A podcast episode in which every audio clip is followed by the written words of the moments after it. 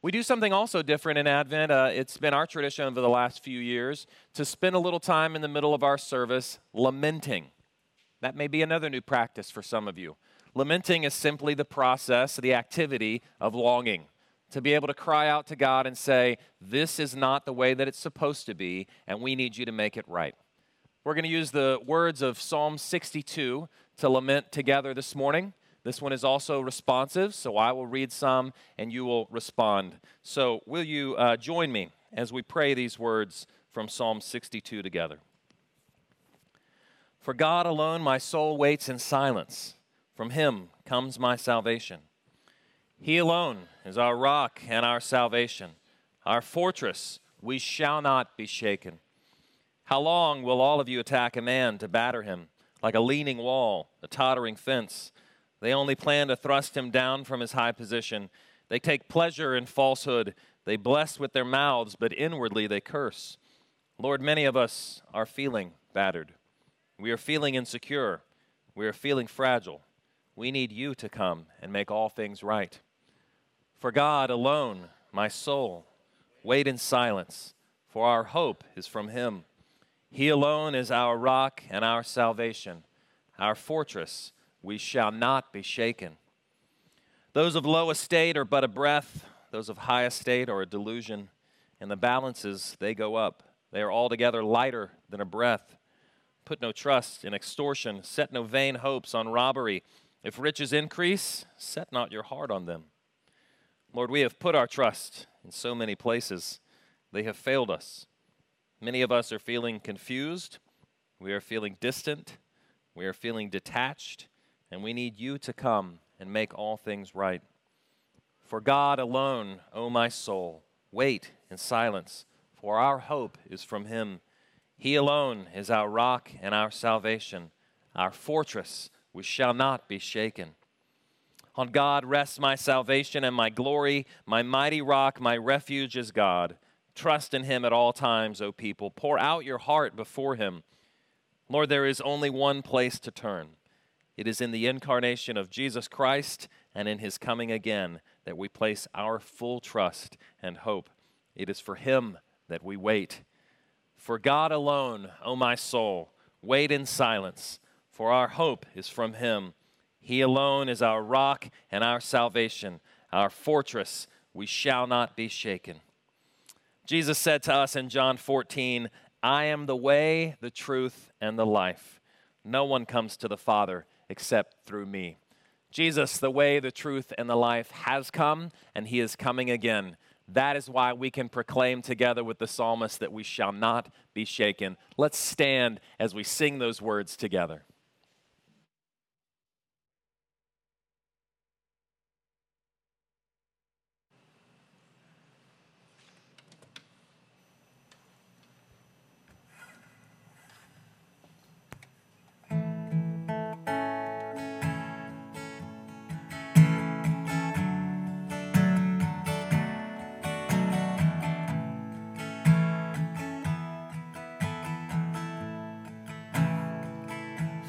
God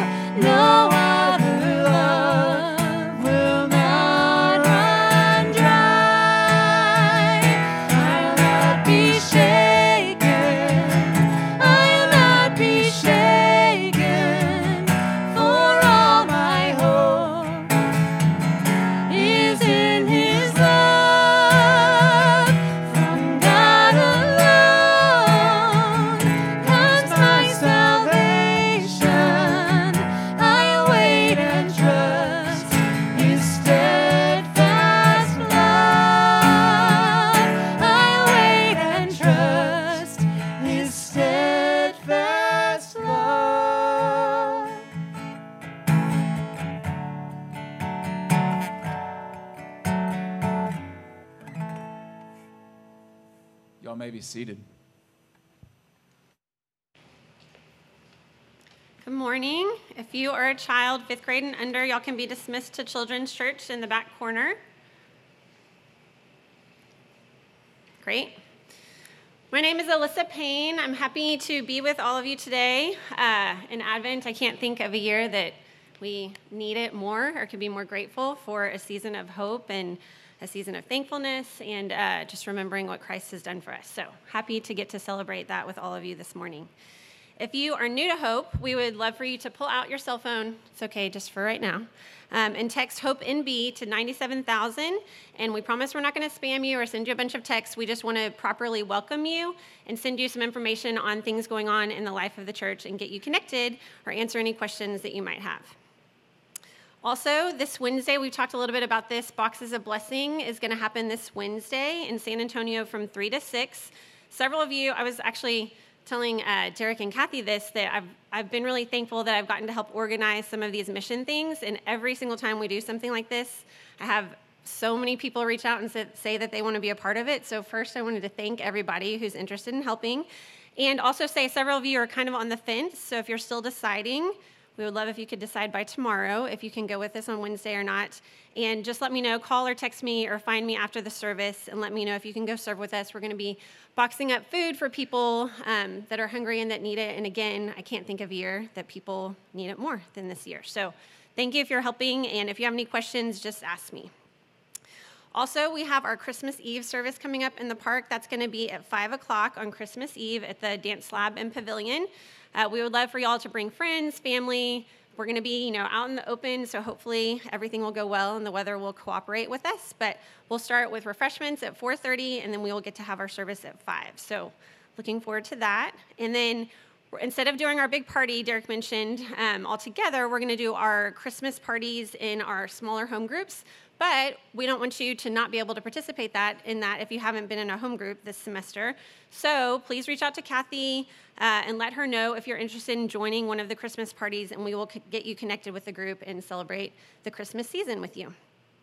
Also, we have uh, all of our um, wonderful opportunities for getting connected uh, starting again this week. So, middle school, high school, women's Bible study, the DNA class tonight, all that will start back this week. And um, also, if you do not have the Church Center app, this is kind of like the hub of information for the church. So please don't uh, please download that on your cell phone, and that's also a way that I can contact you about service, or they can contact you about Christmas parties. It's really helpful if everybody is connected on that. So please do that if you haven't already. And again, good to see you all today. Thank you, Alyssa. Well, welcome again. Great to be here together. Happy Advent. Happy Thanksgiving. Hope everybody had a fabulous weekend together. Uh, we are back in the book of Daniel this week, and we are in Daniel, but we've kind of shifted gears a little bit in Daniel. You know, if you've ever been, you know, to the uh, to the airport or someplace like that and they have those moving sidewalks and you get on that sidewalk and you're just walking regular and you're just totally cruising and you're going so fast and then you get off the sidewalk and there's that immediate jarring kind of feeling of wow what happened? I slowed down immediately. Uh, sometimes advent can feel a little bit like that. The things that we've been doing already in this service could feel a little jarring. This is also a little bit of a jarring kind of time in daniel. We've been looking at uh, a bunch of really great stories. And we're going to turn our attention for the next four weeks, this week included, on the prophecies that happen in Daniel. Some dreams, some prophecies that are given to Daniel, and that we get to actually read and try and figure out what in the world they mean. Uh, let me just say really quickly um, this is a good time, as Alyssa said, for us to be celebrating this. I don't know if any of you have seen that YouTube video that's kind of floating around of that woman who has found she stumbled upon her 2020 goals uh, and is reading them together. And they are things like make more money, and she's been unemployed since March. Uh, you know, be more social, travel more, things like that. Uh, and and she, you know, one of them even is spend more time with her grandmother who died during the pandemic. I mean, it's it's tragic, but it's so tragic that she just can't stop laughing. It's it's so absurd, and she's so out of tears that she simply cannot stop laughing. There's a little bit of that absurdity that you may feel as I read this passage. But the thing is, Daniel, I think, could really connect with that feeling. he has had himself a year. In fact, about 70 of those years. And I think he probably could really connect with the way that many of us are feeling right now. So keep that in mind as I read this passage, and particularly keep in the back of your mind what uh, is being proclaimed here, and it's the seed of hope that's being planted to Daniel and to God's people then, that is the same seed of hope that is planted for us. So let me read to you Daniel chapter 7. In the first year of Belshazzar, king of Babylon, Daniel saw a dream and visions of his head as he lay in his bed. Then he wrote down the dream and he told the sum of the matter. Daniel declared, I saw in my vision by night, and behold, the four winds of heaven were stirring up the great sea. And four great beasts came up out of the sea, different from one another. The first was like a lion and had eagle's wings. Then, as I looked, its wings were plucked off, and it was lifted up from the ground and made to stand on two feet like a man. And the mind of a man was given to it. And then, behold, another beast, a second one like a bear it was raised up on one side. It had three ribs in its mouth between its teeth. And it was told, Arise, devour much flesh. After this, I looked, and behold, another like a leopard, with four wings of a bird on its back. And the beast had four heads, and dominion was given to it.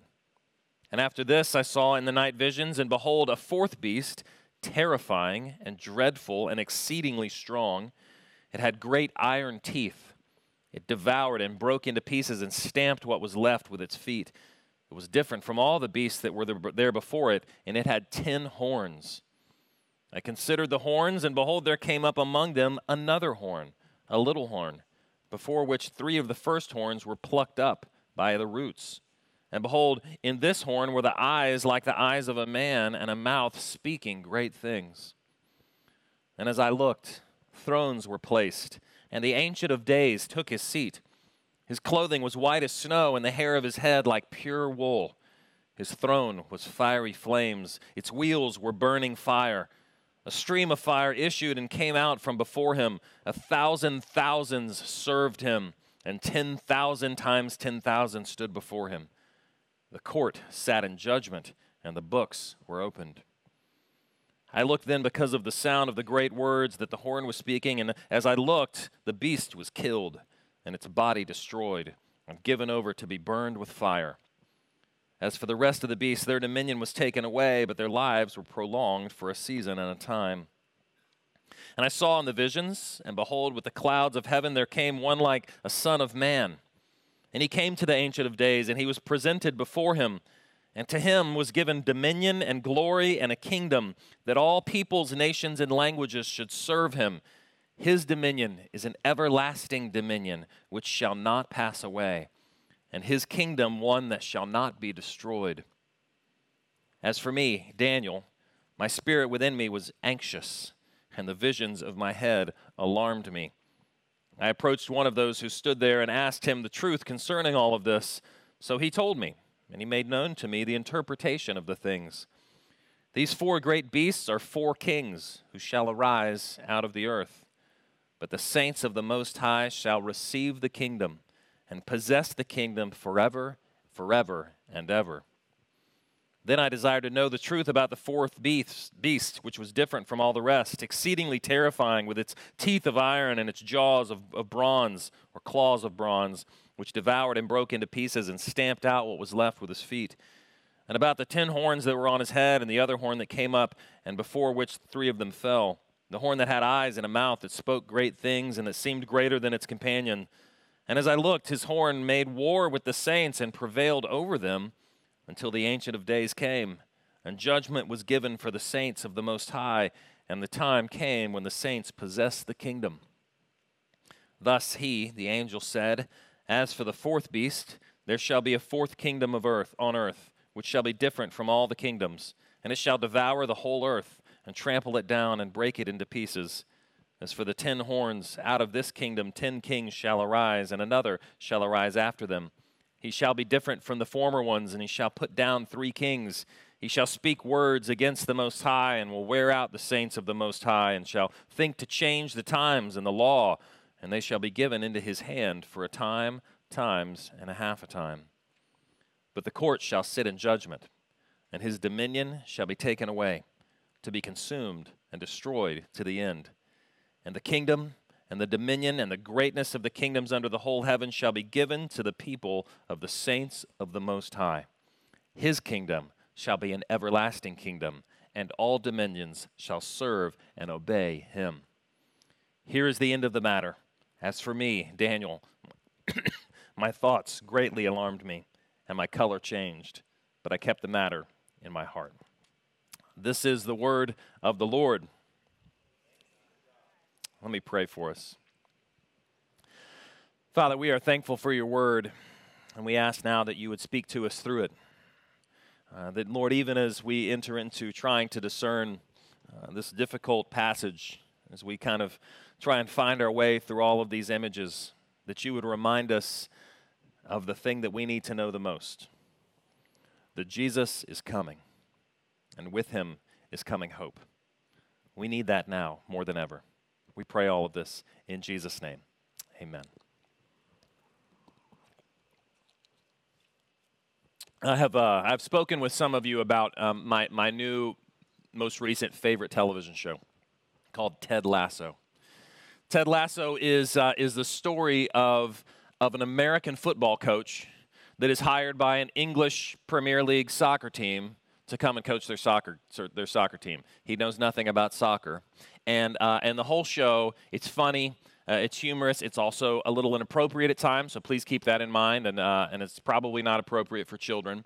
It's a funny show. It's a heartwarming show. But really, what makes this show so special is that it is through from really from beginning to end. It proclaims the triumph of hope over cynicism. I really don't think it's a stretch to say this is the most counterculturally positive show that's been on television in a long time. In fact, there's, there's one episode that, that is titled, It's the Hope That Kills You.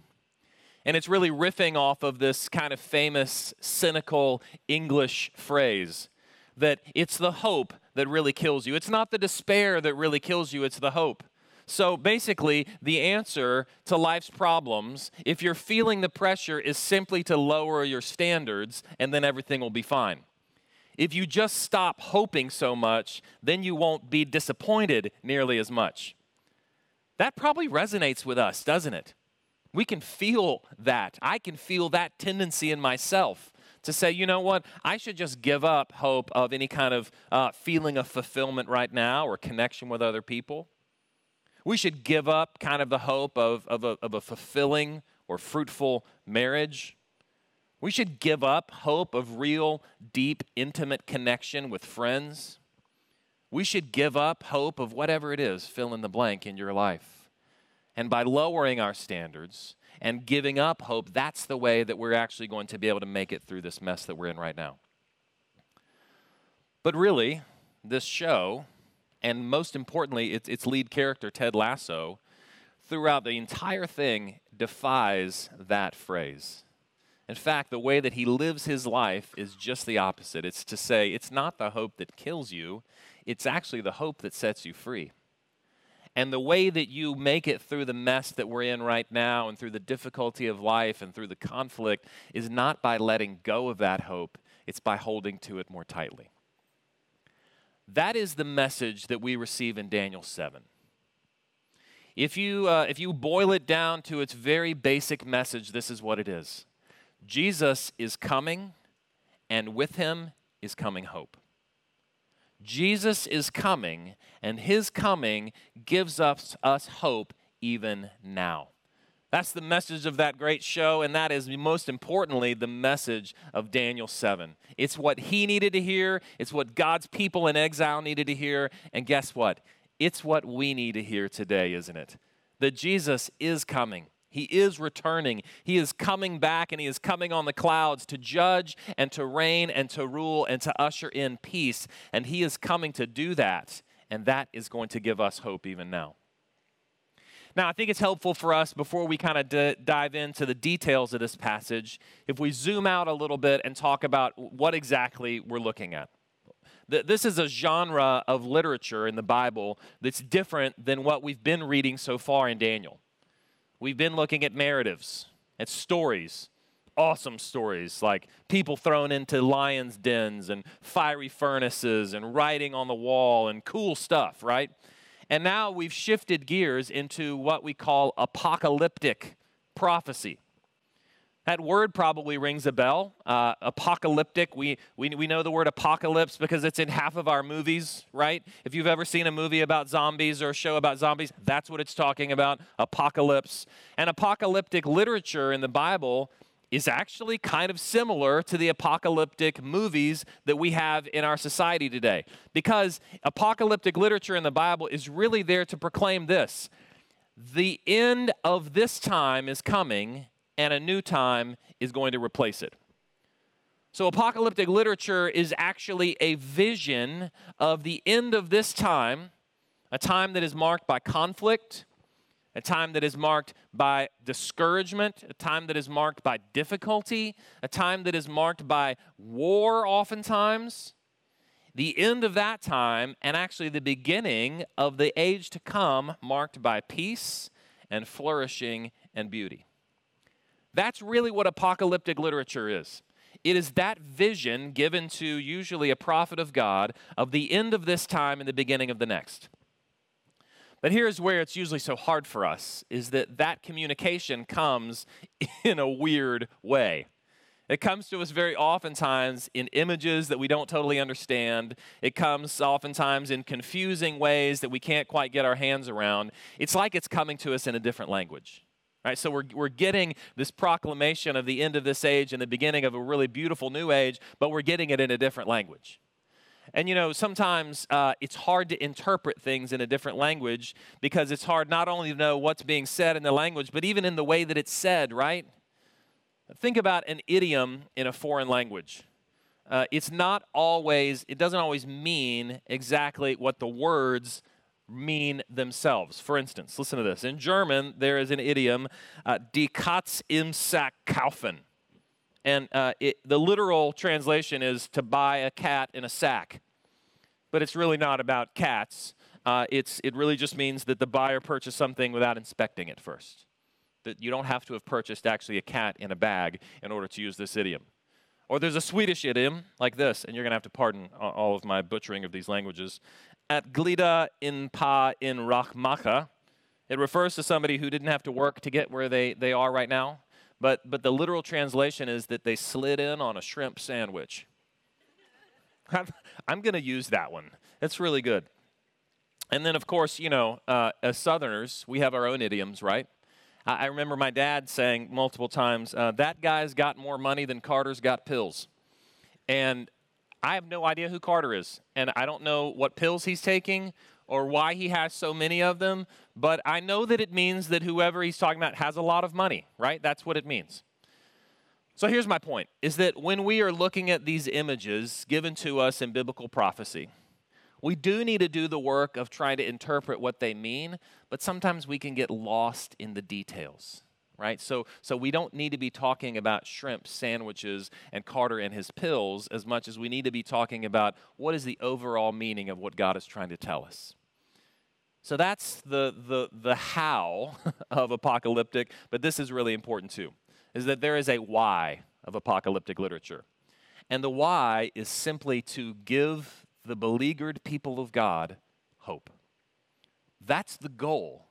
Anytime you read prophecies like this in the Old Testament, when you read something like the book of Revelation at the very end of the Bible, the goal is for the people living in the conflict right now to have hope that it's going to change. So that's what apocalyptic is a vision of the end of this age and the age to come, given to us in a different language that is oftentimes very confusing, but is done so in order that we might have hope. That is the general uh, genre as a, as, a, as a whole. That's also what we're seeing here specifically in Daniel 7. That's the goal of Daniel 7 as well. It's a vision of the future given to us in some strange ways so that we might have hope. So let's kind of focus in now on the details. It's a weird passage, isn't it? Daniel dreams, and he has uh, what you would very rightly call an extremely frightening dream. This is a dream that, that would wake you up in cold sweats in the middle of the night. This is a dream that if you made it into a movie, you wouldn't want your kids watching. And Daniel dreams, first of all, uh, of, the, of the sea and swirling winds. And very oftentimes in the Old Testament, the sea is actually an image of chaos. So we start the whole dream in chaos, in windy chaos. And then up out of the sea, out of that chaos, come four monsters. And they're crazy looking monsters. The first beast is this beast uh, who's got a lion with eagle's wings and then somehow, in the midst of it, the wings fall off, and he stands up on two legs like a man, and he starts reasoning or speaking like a man. Then the second beast comes up, and it's a bear. And we're told it's raised up on one side, which either means he's poised, ready to strike, or he's deformed in, so, in some way. And already you can see in his mouth, there's the remains of some animal or human. There's ribs already in his mouth, and he's being told, Go and eat more, go and devour. That's a frightening animal. Third, though, after that is, is a leopard that's also part bird that has four heads and some sort of dominion. We're not told how.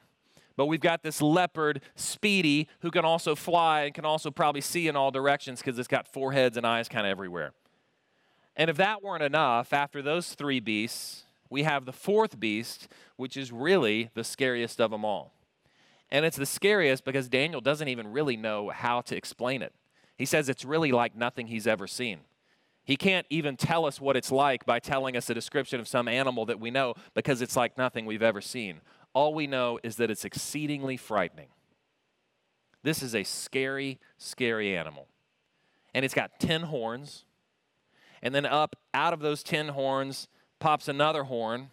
And this horn has eyes and it has a mouth and it begins talking. What in the world do you do with a dream like that if you're Daniel? How frightening that must be. Four beasts coming out of this chaos of the sea, like nothing you've ever seen before. What do you do with that? Well, of course, our big question is what do they mean? All right, what do, what do they mean? What are these four beasts, right? Well, fortunately for Daniel, fortunately for us, Daniel has a bit of an interpreter with him. There's an angel who's kind of walking him through this dream and telling him what everything means. And what he tells him is that these four beasts represent four kings. Unfortunately, he doesn't tell us which kings they represent. And you know, us in 2020, we oftentimes read the Bible, and I think some, for some reason, we can think this was just written maybe last week or so. And so all of the prophetic parts either are still yet to come or they've just happened in the last 10 years or so. And we read that with our very immediate context. That's probably not the best way to read these kind of prophecies. In fact, if you, if you ask most biblical scholars what these beasts represent, they will tell you that they probably all represent kingdoms that have happened actually a long time ago. Most scholars uh, are together on the idea that these four kingdoms really represent uh, the next kind of four uh, kingdoms in succession on, during Daniel's time. So the first, this lion with the eagle's wings, is Babylon. The kingdom of Babylon, that's actually when Daniel was prophesying, when he saw this dream, was during the uh, Babylonian reign. And then after that is Persia. The bear is Persia or, or Medo Persia in some way. And then after that, this jaguar with its also part bird with four heads is probably Greece. Alexander the Great, who comes and with amazing speed and swiftness covers most of the known world at the time and conquers it all. And this weird fourth beast is the hardest one to interpret, but oftentimes folks think this is Rome, the Roman Empire, with its iron claws and teeth kind of crushing and laying down everything. And I think that's legitimate. I think probably for the most part, we can say, yeah, there seems to be some things pointing to these kingdoms. But I think there's another interpretation too that, that, that maybe we can layer over that that's helpful for us. And it's this it's that, yes, these beasts are pointing to some very particular kings and kingdoms that we've seen in this world, but they are also saying something very general to us. And that is this is that this is the way that earthly kingdoms are. Is that when we look out in the world and we see the multitude of, of earthly kingdoms, they look really beastly. And sure, we can kind of trace the line of these beasts together, right? That there's Nebuchadnezzar and there's Cyrus and there's the terrors of Alexander, and there's the Roman Empire, and there's really the, these terrible persecutions on the Jews, and then there's the terrible persecutions on the Christians with people like Nero. But then after that, we actually see the beastly nature even of the Christian empires in Rome, and we see the, the Inquisition, and we see the Crusades. And then we see things like Hitler, Mussolini. We see the Japanese empire killing millions of Chinese civilians. We see apartheid. We see Jim Crow laws. We see Boko Haram and Al Qaeda and ISIS. We see the beastly nature of communism, which sees all of humanity really as fodder simply for the state's machine. But we also see the beastly nature of capitalism, which finds human beings to be worthless if they're not feeding the bottom line. I think much of what we're reading here in Daniel 7 is God actually saying to us, you know, when you look out across the world and you take account of all of the empires and the kingdoms of this world, they look pretty darn beastly, don't they? They are out for blood. They are out for conquering. They are out for conflict. And they are out for themselves. One commentator said this. He said, You know, the picture of the world here is a place that is not very safe to sleep in. That is the picture we get of the kingdoms of this world when we are given, as they are given to us here in Daniel 7. Of course, we're not finished with Daniel 7 because we get another picture too. We open up in verse 9 and we read something really amazing. Is that then I heard the sound of his words. Oh, excuse me, I'm sorry. Chapter ahead. Verse 9. As I looked, thrones were placed, and the Ancient of Days took his seat. His clothing was white as snow, his hair like pure wool. His throne was fiery flames. The stream of fire issued, came out before him. Thousands and thousands served him, and the court sat in judgment as the books were opened. We get a picture of the Ancient of Days sitting on his throne, the one who's not just old, but who is eternal. And he's dressed in white, and his hair and his beard are white. That's not to say he's just an old man, it's actually to say he's regal and he's pure. We see flames coming out of this throne that seems to be a chariot as well as a throne. We see flames coming out in front of him, uh, uh, indicating his power and his glory. And we see him being worshiped by thousands upon thousands, ten thousands upon thousands, that angels and people have come to bow down and worship and serve him. And we see that he is not only a king, he's also a judge. And as he opens up his law book and proclaims judgment, the other kingdoms fall. And then amazingly, someone else comes and stands beside the Ancient of Days, by his throne. On the clouds comes one like a son of man, who comes along and stands there on the dais by the king and proclaims the same judgment. And he's worshiped and he's adored and he's glorified by all. Now, I don't know about you, but that is a high point in what is otherwise a really frightening dream. In fact, you could see it maybe in your own Bible that it's set off in verse. Even the way it's written indicates to us that this is really the, the, the pinnacle piece of this passage. This is the high point of what we're going to talk about is that there is one who is going to reign and it is going to be good. Now, if you're Daniel, honestly, this part's probably confusing too, though, right? Because you see uh, one coming like a son of man. He's clearly human. Son of man is actually human characteristics. But there's something else weird going on too because he's clearly divine. He's sitting up right beside the Ancient of Days. He's doing the judging. He's being worshiped as he is divine. What do you do with somebody who's divine and human? For Daniel, that's confusing. For us, we know who this is, don't we? One who is fully man and fully God.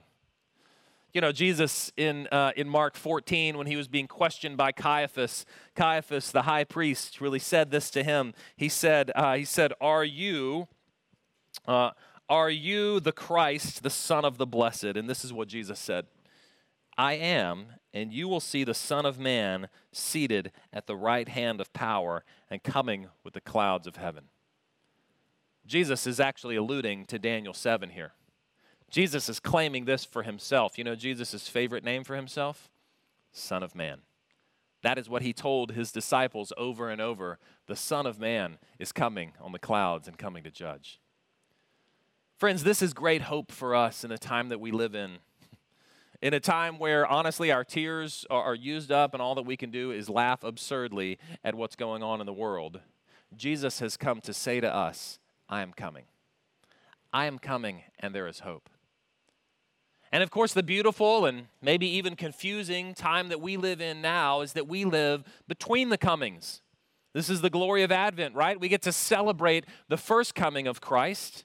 That he looked upon the world and he saw the conflict and he saw the disorder, and instead of just throwing it out, he actually took it upon himself. He looked at us in our sorry state, and instead of just bailing out, he actually came to be one of us. And he took that conflict on himself, our very sin upon himself, and he took our punishment. And that judge that sat in judgment judged his own son. And he was judged on our behalf, and he was crucified, and he was dead, and he was buried. And then, incredibly, he triumphed over sin and death. He rose from the grave, and in doing so, has ushered in this new kingdom, this new time this promise that there will be a time in which the conflict is no longer what marks us, but it is peace. And we live waiting for that time now. We live having, giving, having been given the seed of that promise, and we're waiting for the fulfillment of it. We get to actually cling to that first coming and know that the promise of his second coming is just as sure as the promise of his first there's a, uh, a scene in the movie um, Saving Mr. Banks. It's about Pamela Travers, who, who wrote the book Mary Poppins, and her relationship with Walt Disney. And Walt Disney is trying to make Mary Poppins the book into Mary Poppins the movie. And he's talking to Pamela Travers about this, trying to get her permission to do it, but she's really reluctant. And she's reluctant because she wrote the book, and the characters in the book really kind of an ex- as an extension in many ways of her family. So George Banks uh, is really modeled after her own kind of flawed father. Mary Poppins is modeled after her aunt that kind of came in and rescued her. And all the characters, uh, they're modeled after people in her family. So she is understandably nervous about what she does with the members of her family, right? That are all out there in some form in these characters. And in the scene where Disney is, is convincing her to, to, to let him care for these beautiful family members and to produce the movie that most of us know and love is really beautiful. Listen to what he says. He says, Give Mary to me, Miss Travers. Trust me with your precious Mary Poppins. I won't disappoint you. I swear that every time a person goes into a movie house, they will see George Banks being saved. They will love him and his kids. They will weep for his cares and wring their hands when he loses his job. And when he flies that kite, oh, they will rejoice, they will sing. In every movie house all over the world, in the eyes and the hearts of kids everywhere, George Banks will be honored. Maybe not in life, but in imagination. because that's what we storytellers do. We restore order with imagination. We instill hope again and again and again. Trust in me, Miss Travers. Let me prove it to you. I give you my word. Friends, God has given us his word. He is restoring our imaginations with hope. He is telling us in the strangest of ways that Jesus is coming and that we can have hope because of that. And isn't that really what Advent is about? The longing for what is to come with the full knowledge that it's coming, the waiting, the anticipating, the difficulty of living in the conflict now because we know that the hope to come is real. Paul says in Romans that there is nothing that can separate us from the love of God in Christ Jesus. Not monsters, not viruses, not the kingdoms of this world, not even our own hearts. Jesus is coming, and he is coming with hope. Let's cling to that hope now so that it changes the way that we live. Let's pray. Father in heaven, hope is a frightening thing. I know many of us, I know my own heart, I oftentimes shy away from it because I'm scared to hope. But Lord, you have given us something sure. You have given us a hope that cannot be shaken. You have given us your promise. Let it reshape our imaginations now that we might live into the conflict, that we might move into the awkwardness, that we might embrace even the frustration that we're in right now, because our hearts are so set on the hope that is to come. Thank you, Jesus, for the promise of your coming again. Thank you for the down payment on that promise in your incarnation. Lord, let them change us. We pray in your name. Amen.